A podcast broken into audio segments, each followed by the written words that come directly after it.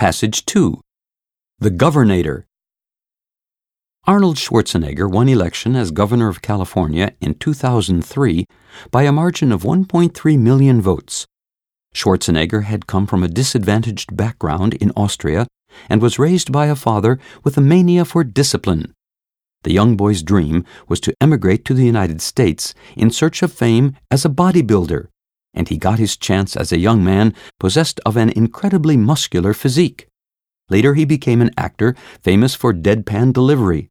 With his size and strong accent, he could never blend into the background, but he used his gifts to make movies that entertain millions to this day. During the election, Schwarzenegger was able to endear himself to the public thanks to his great name recognition. His governorship quickly became international news, with media outlets dubbing him the Governator, a reference to his Terminator movies. One early effect of his fame was to distract skeptics, but later he began to command real respect among the general public. Among his victories are measures to combat corruption.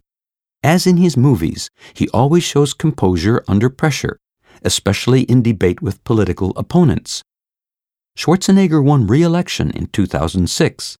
Some speculate that he will one day put forward his name as a presidential candidate. First, however, the U.S. government would have to revoke a clause in the law stating that only U.S. born citizens are eligible for the highest office of state.